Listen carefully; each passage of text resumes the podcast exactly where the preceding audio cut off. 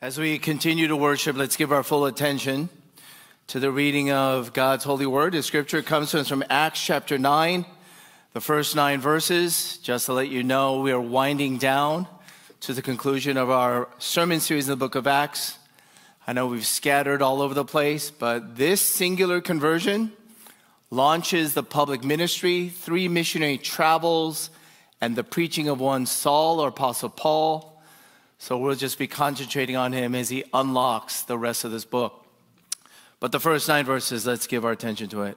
But Saul, still breathing threats and murder against the disciples of the Lord, went to the high priest and asked him for letters to the synagogues at Damascus, so that if he found any belonging to the way, men or women, he might bring them bound to Jerusalem.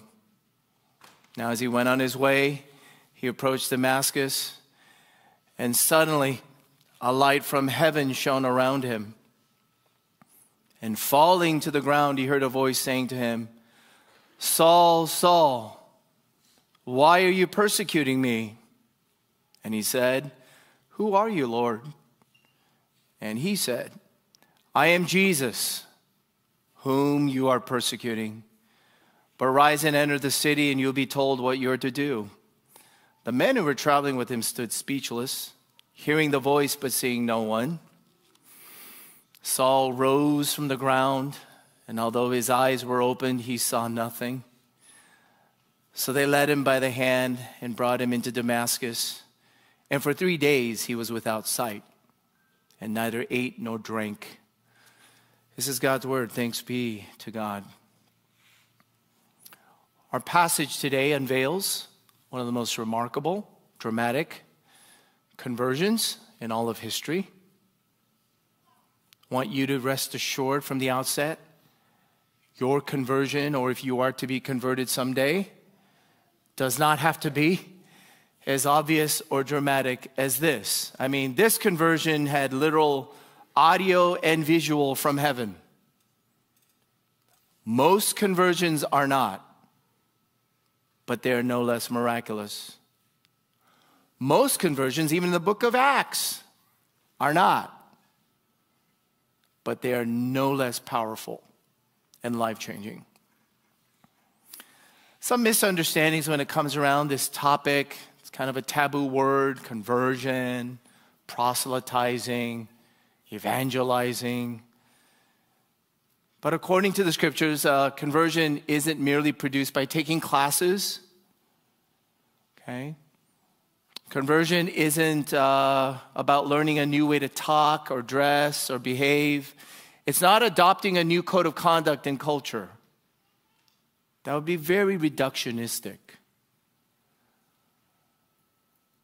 Conversion isn't also even merely like physical, social, economic political liberation and transformation. Although those are very good things. But that too, I think, would be simplistic. And certainly, Christian conversion is not about becoming a better you or the best version of you, because that leaves you in charge. Two essential elements must converge I will use Saul's conversion as a paradigm. Not every aspect or detail of what happened to him must happen to you, but these two elements uh, do need to come together. The first is this revelation. Revelation. Out of the blue, Jesus calls the name of Saul. Saul, Saul. Now, let me just clear up some confusion about the name of Saul. Saul was not converted into Paul. It's not like he changed his name after this. I made that mistake way in the past as well. Saul was his Hebrew name, Paul was his name in Latin.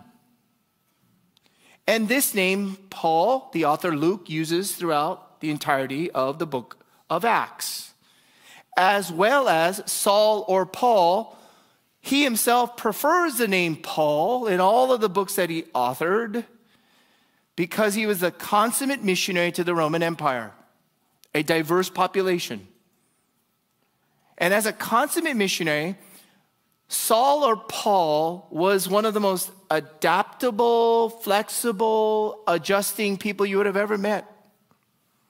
He would literally do anything possible so that he could approach and appeal to his audience contextually. Paul preferred Paul because to the Roman audience that was more palatable. At the same time, he was uncompromising when it came to his teaching, his words, the truths, the content, or what we call doctrine. Well, back to Saul or Paul. Until God showed up and revealed himself to him, Saul held on to a certain set of beliefs. He was devout, he was certain, he was confident, he was cocky, you might say, and he was proselytizing that, and he was furious about it. Here's what his, beliefs included there's only one God, monotheism, there's only one, one supreme living God. Well, second, resurrection, the miracle of resurrection, bodies and soul rising from the dead into an eternal paradise. That will happen at the end of human history. One God, resurrection happens at the end of human history. Third, which of course is not exhaustive, God's law, the Old Testament, is a revelation of God's righteousness and that righteousness must be attained. It is a standard, universal, ultimate righteousness, and we must earn it. We must keep it. We must obey it. Now, here comes along these believers, disciples, or followers of the way. They're called the way in chapter 9, but in chapter 11 at Antioch, they're called Christians. Believers and followers of the way claimed that God had a son, Saul is like, What? God has, there's another person? And then he sent his son by the name of Jesus? And then these Christians claimed that Jesus lived and died and rose again in their present lifetimes. Something that he expected only to occur at the end of human history, intruded and happened now. And then righteousness, righteousness. An acceptable, approved classification by a holy, perfect God. Righteousness. Now, these Christians claimed, uh, you don't earn it. You don't work for it. You can never gain it. You don't attain it. You don't perform it. You just receive it by faith in a substitute Savior. All right, so this drove Saul mad. These Christians are evidently heretics, leading people astray sending them down to you know where. So he was passionate, determined, and all out for it. That was Saul. For further context, look at verses 59 of chapter 7 into chapter 8, verse 3. And as they were stoning Stephen, uh, Stephen, one of these believers and followers of the way, the first martyr of the first Christian church. He was being stoned because he was preaching about Jesus had risen from the dead. And as people were stoning Stephen, he called out, Lord Jesus, receive my spirit. And falling to his knees, he cried out with a loud voice, Lord, do not hold this sin against them sounds like someone else. And when he had said this, he fell asleep. Next verses. And Saul approved of his execution. Saul was there, he's an eyewitness. He's like applauding and celebrating this. And there arose on that day a great persecution against the church in Jerusalem, and they were all scattered throughout the regions of Judea and Samaria, except the apostles. Devout men buried Stephen and made great lamentation over him. But Saul was ravaging the church and entering house after house. He dragged off men and women and committed them to prison. I don't recommend the movie Inglourious Basterds, but there's a character in there that says he's a Jew hunter. He was a Nazi soldier, a Nazi top notch officer who just went hunting for Jews. That's all. Hunting for Christians, door to door, taking names, dragging them out. Chapter 9, verse 1, our immediate context. But Saul, still breathing threats and murder against the disciples of the Lord, went to the high priest. You know why he went to the high priest? He wanted approval to go as far as into Damascus, which is 150 miles away. Mean, you talk about a zealot. You talk about an all out special forces frontline trooper. He wants to travel 150 miles without modern travel to pursue and hunt down more Christians gaining legal approval so that he can drag them all the way from Damascus back to Jerusalem. But on that road to Damascus, on the road that Saul took to pursue whom he assumed were heretics, the worst of their kind to the human population, Saul turns around to find it, find and discover he's being pursued. He's being pursued. And when God overtakes him, God overthrows his system of beliefs and every part of Saul with this opening question Saul, Saul, why are you persecuting me?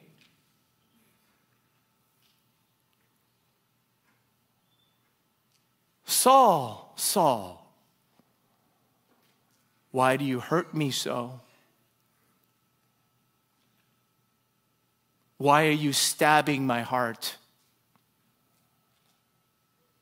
Why are you causing me so much pain? Evidently, that voice is identifying with his people, his followers, whoever this voice is. That person is so united and in love and in solidarity with his followers that what you do to his people is directly done to him. And then all that Saul could ask was after that was, Who are you, Lord? Who are you, Lord? Saul had the best education, the best background, theological training. He had the best reputation and record of righteousness, but he has no clue who is God.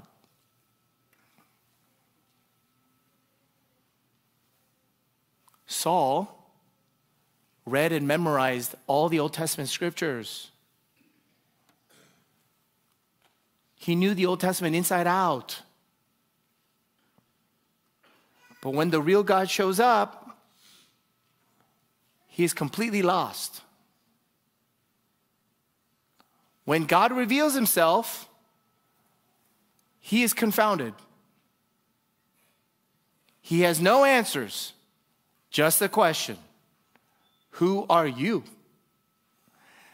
And the answer is I am Jesus, whom you are persecuting. Jesus answers and says, I am the God, I am the Lord, whom you have been dead set against. Revelation.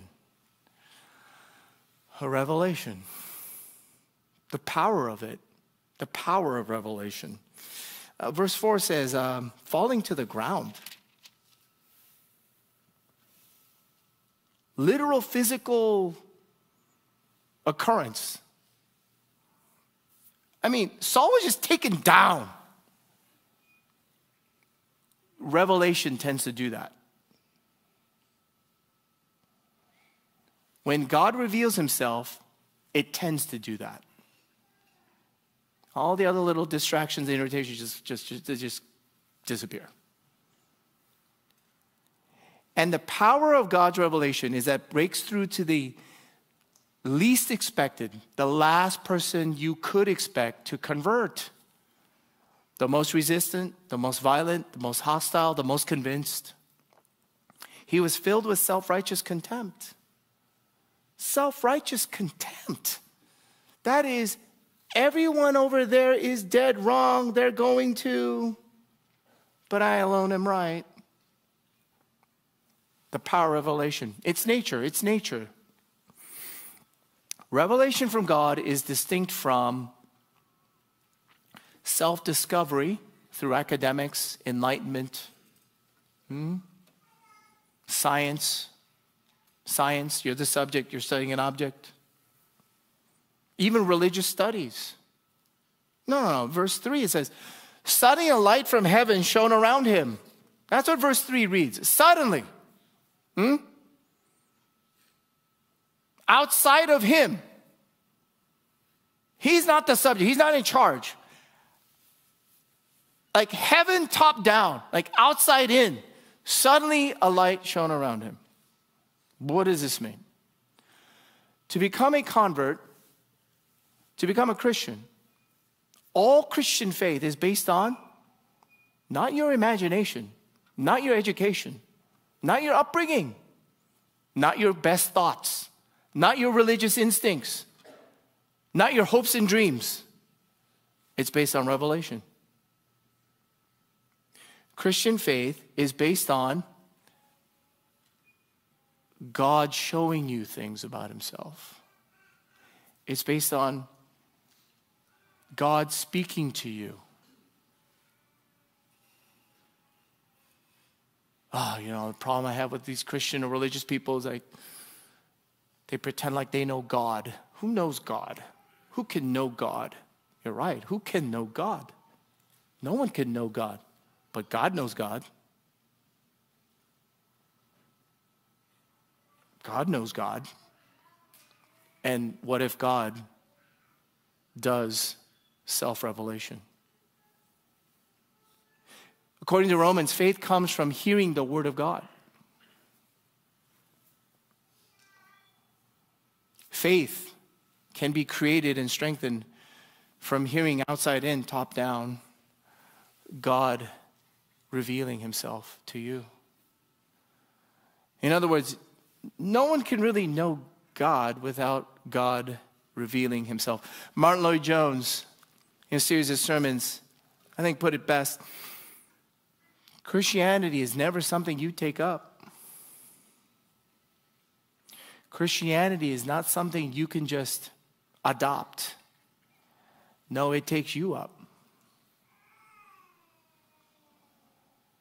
Christianity is never something you take up, it takes you up. Power, its nature, its verifiability. Verifiability. Now, Christian revelation claims that Saul did not just go into a private solo trance. This is not just a delusion for him, it's not a drug trip, it's not just a good dream. It's grounded in objective reality. Other words, it's verifiable. Verse 7 people around Saul heard noises. They're like, where those, where was that voice coming from?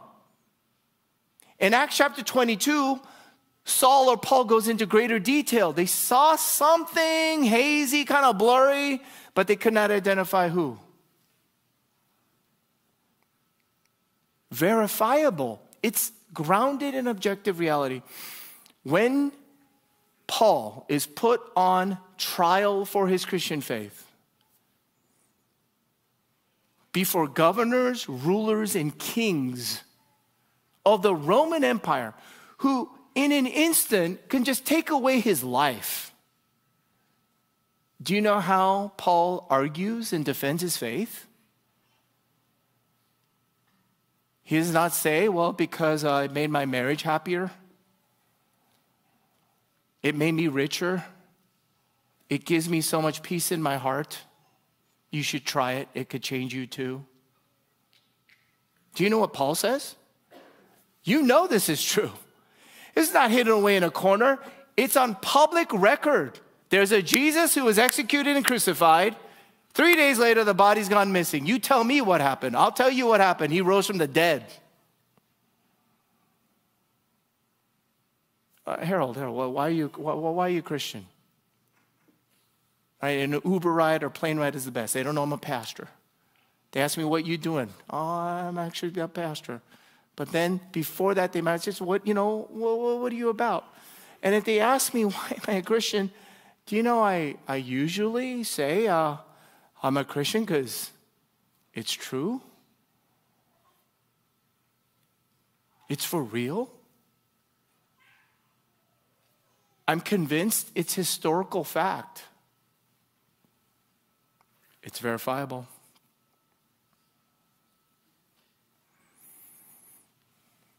Everybody has ideas and beliefs about God. You have images and impressions about God.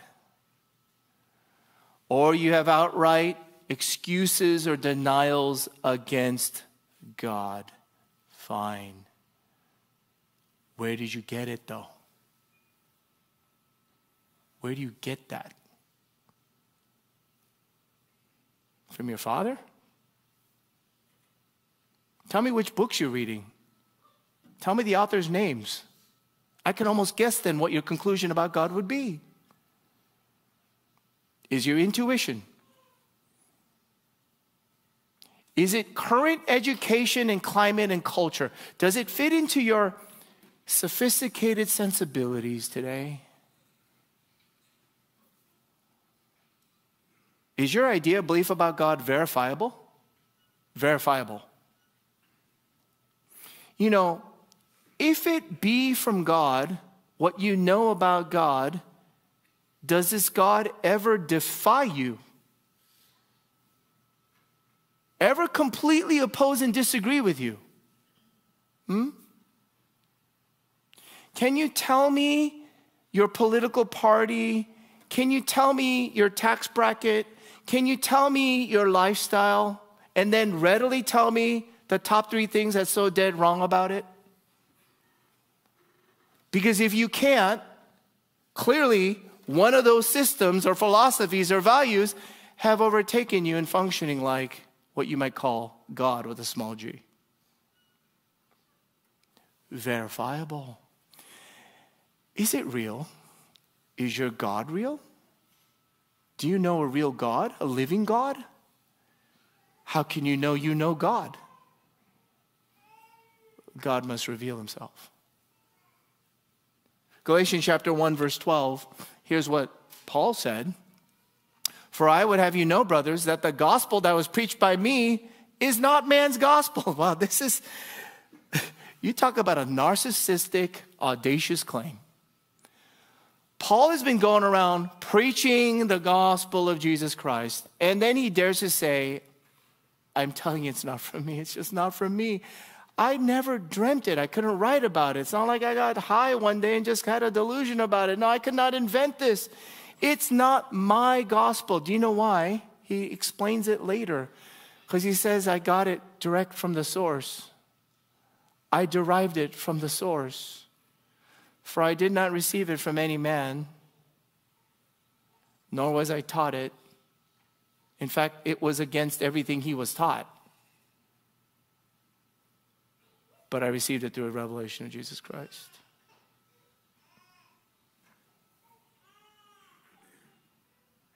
Revelation. Revelation. Not invention, not imagination. Revelation. Do you have it? power, nature, verifiability. Last thing about revelation, its result. One of the first markers, okay, that revelation has occurred in your life from God. The beginning of new vision is to see you cannot see. The beginning of real conversion is the admission and the confession you could not see, you had not seen. Oh, you assumed you could see, you assumed you believed, you assumed you were a good Christian. But when God shows up and speaks to you and shows his reality to you, you begin to realize, I actually didn't really see that. Because of the brightness of the light, verse 8 reads, although his eyes were opened, he saw nothing. Saul, eyes wide open, not like a physical disease overcame him, but he could see nothing. Saul was blinded for three days, and during those three days, undoubtedly in shock and regret, and I would say repentance. Three days of shock and repentance don't you think Saul must have agonized? How could I have been so dead wrong? How could I have gotten this all wrong? Why could I not see it? I was so blind and lost, deaf and mute. You see, God physically blinded Saul to take away his spiritual blindness. God temporarily took away his physical vision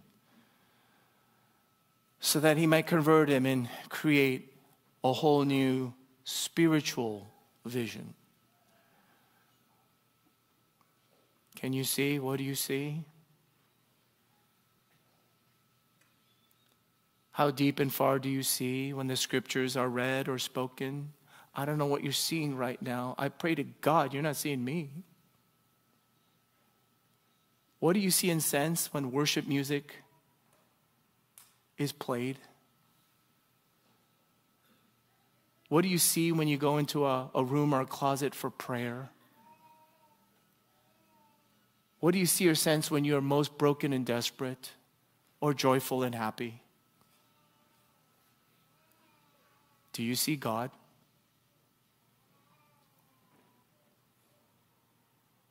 Do you see God? I mean, you could look at musical notes on a page. Can you picture with me just those musical notes on a page? Uh, can you ever hear or see or play them like Mozart would? The same notes, right? Same Bible, same words. But could you see and hear and react to it like a Christian would? The markets, all the numbers, all those numbers seemingly fluctuating, but predicted like Warren Buffett. You know, it's reported that uh, Aaron Rodgers, still one of the top notch quarterbacks in the NFL, a little bit on the decline, reported on a sports talk radio show that he's going to go on a four day darkness retreat. Four days of complete darkness because Aaron Rodgers heard it's a profound experience.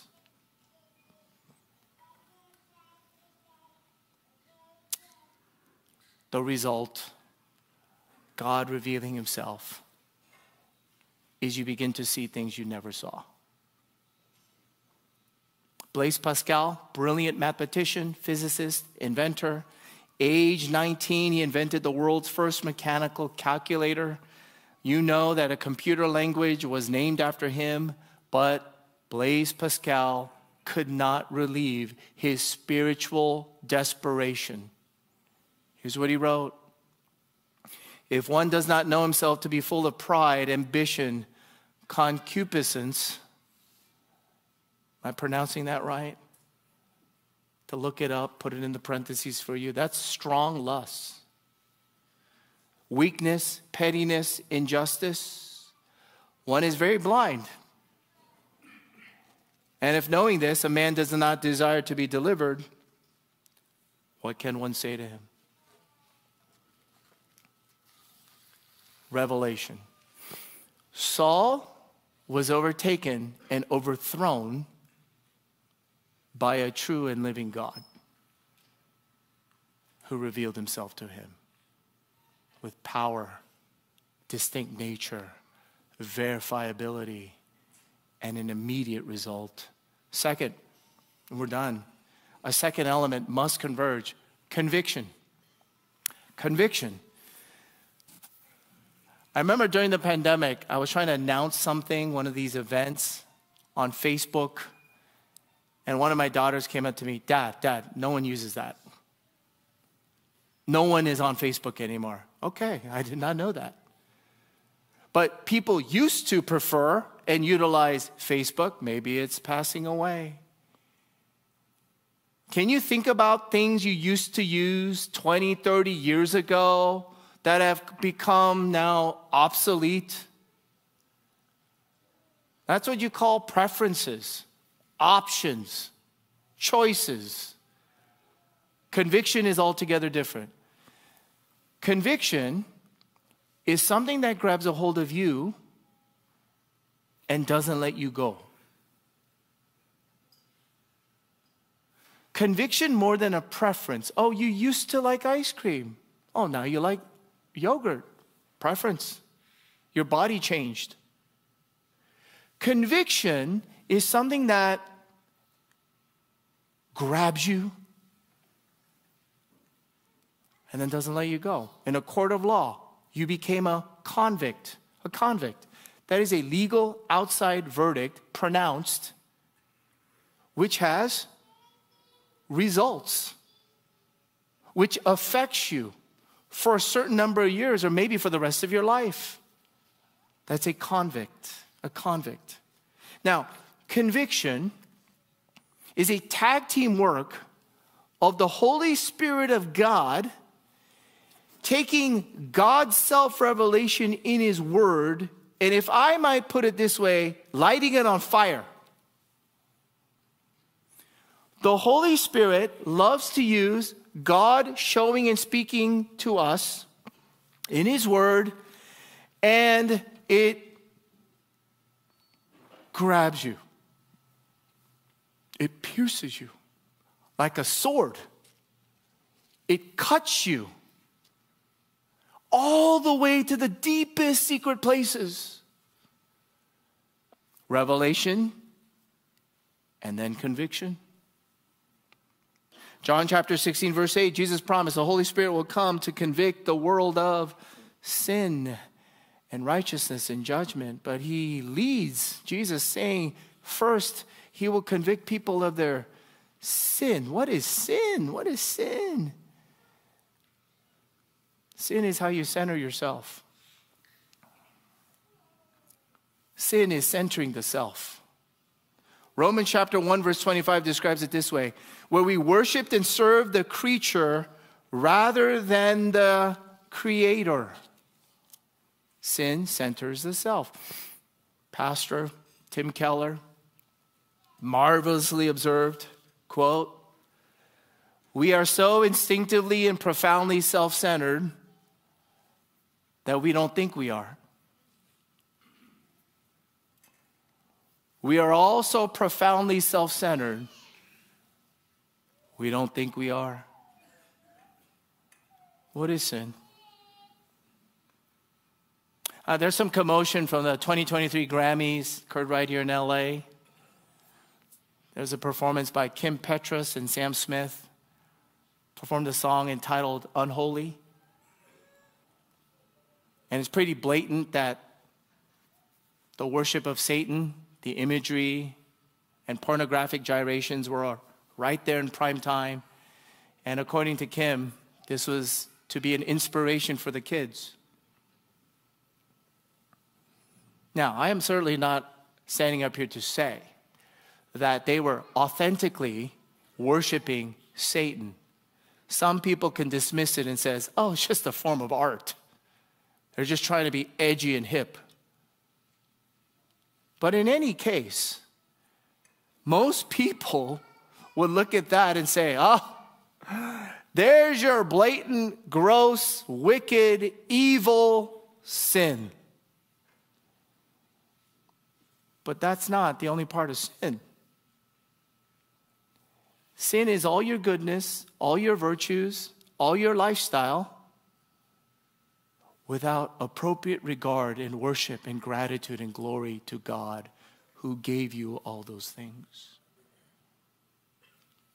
Sin is not just your vices, it's all our virtues, it's all our righteousness that we take credit for. Because what does sin do? It centers the self. It centers the self. Every sinful human being in this room, because you can't get past yourself, neither can I, will destroy, deteriorate, consume, control, and put to death everything in your vortex because you make it about you. Sin centers the self. Worship the creation, not creator God. And thus be all the consequences that flow from there.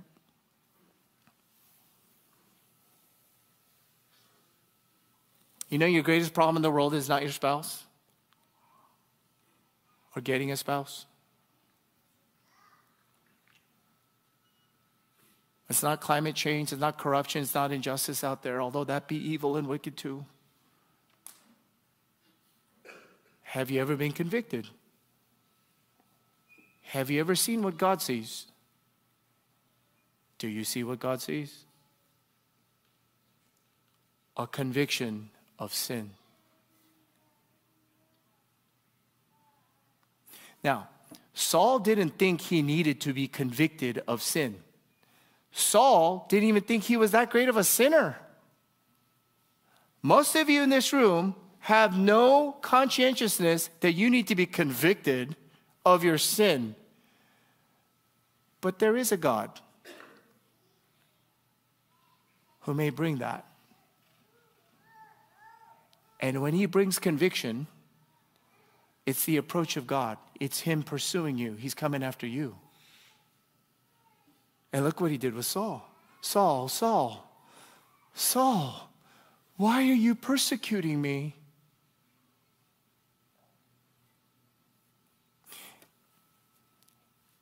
Imagine the worst, secretive, humiliating, horrible thing you could ever do.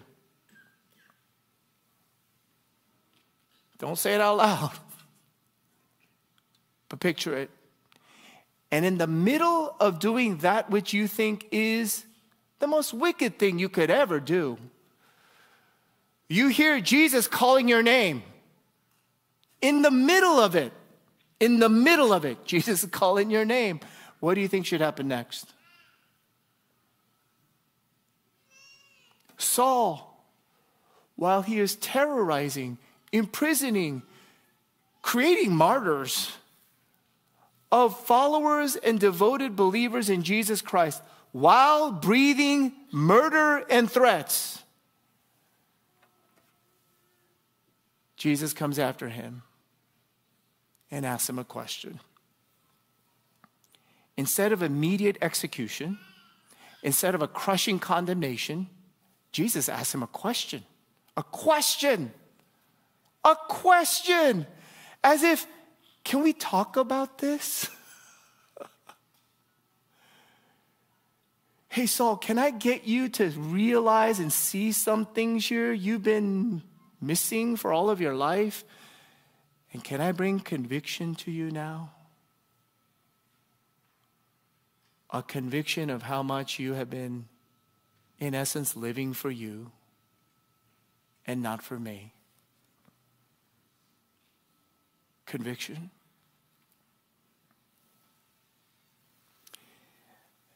Man, I can't tell you how many times um, Once in high school at youth group, they never paid attention to a sermon. Tens of times in undergrad, college, young adult, seminary. Definitely sitting in the audience. Again, I'd always rather be in your seat. Where I felt God was revealing and convicting, and He was just dealing with me. There was no one else in the room. God is like settling accounts, He's dealing with me.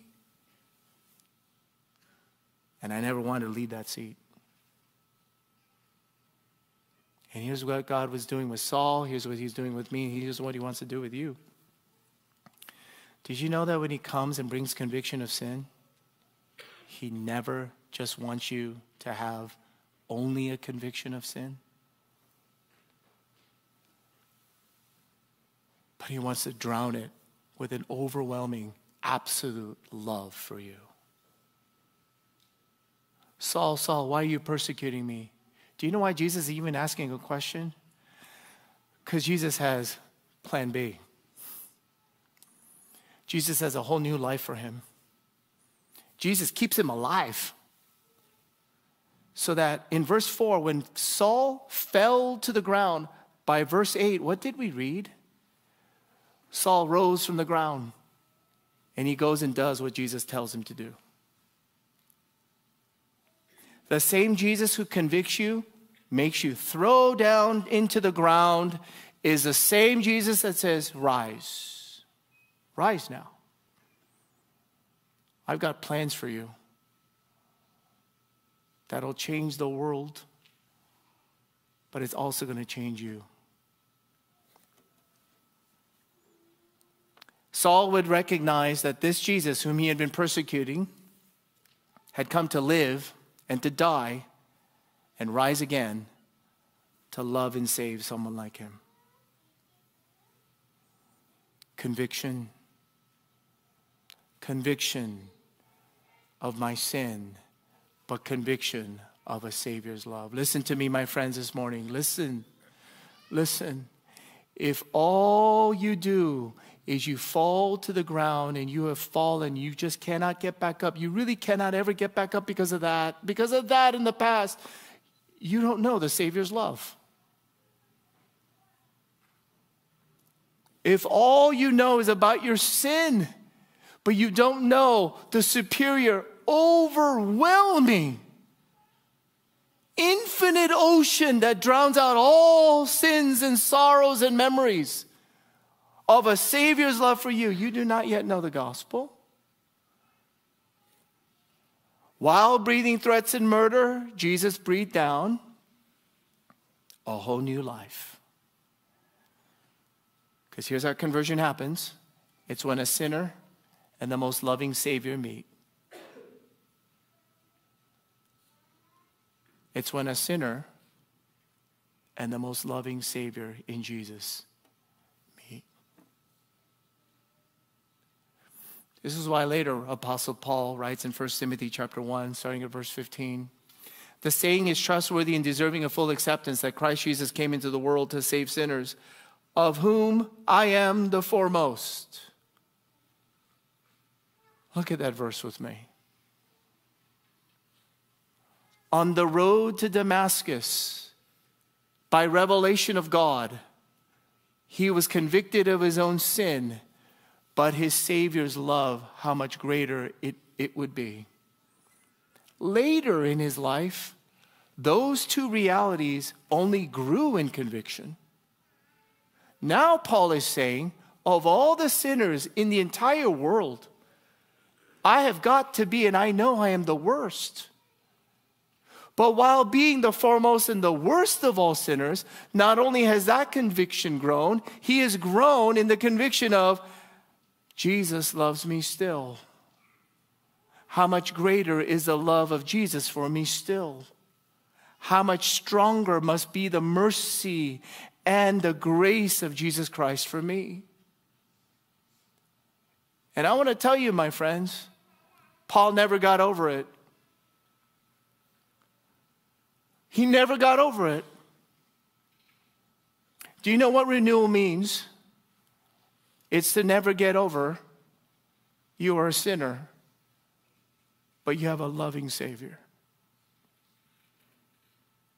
Do you know how re- renewal is unleashed by the Holy Spirit? It's when people's hearts are melted down and broken all over again and remade by your road to Damascus, your story of grace, and how Jesus came to meet you, a sinner, with his love. Look at the next two verses. But I received mercy for this reason, that in me, as the foremost, Jesus Christ might display his perfect patience as an example to those who were to believe in him for eternal life. To the King of the ages, immortal, invisible, the only God, be honor and glory forever and ever. Amen. Forever and ever. Amen.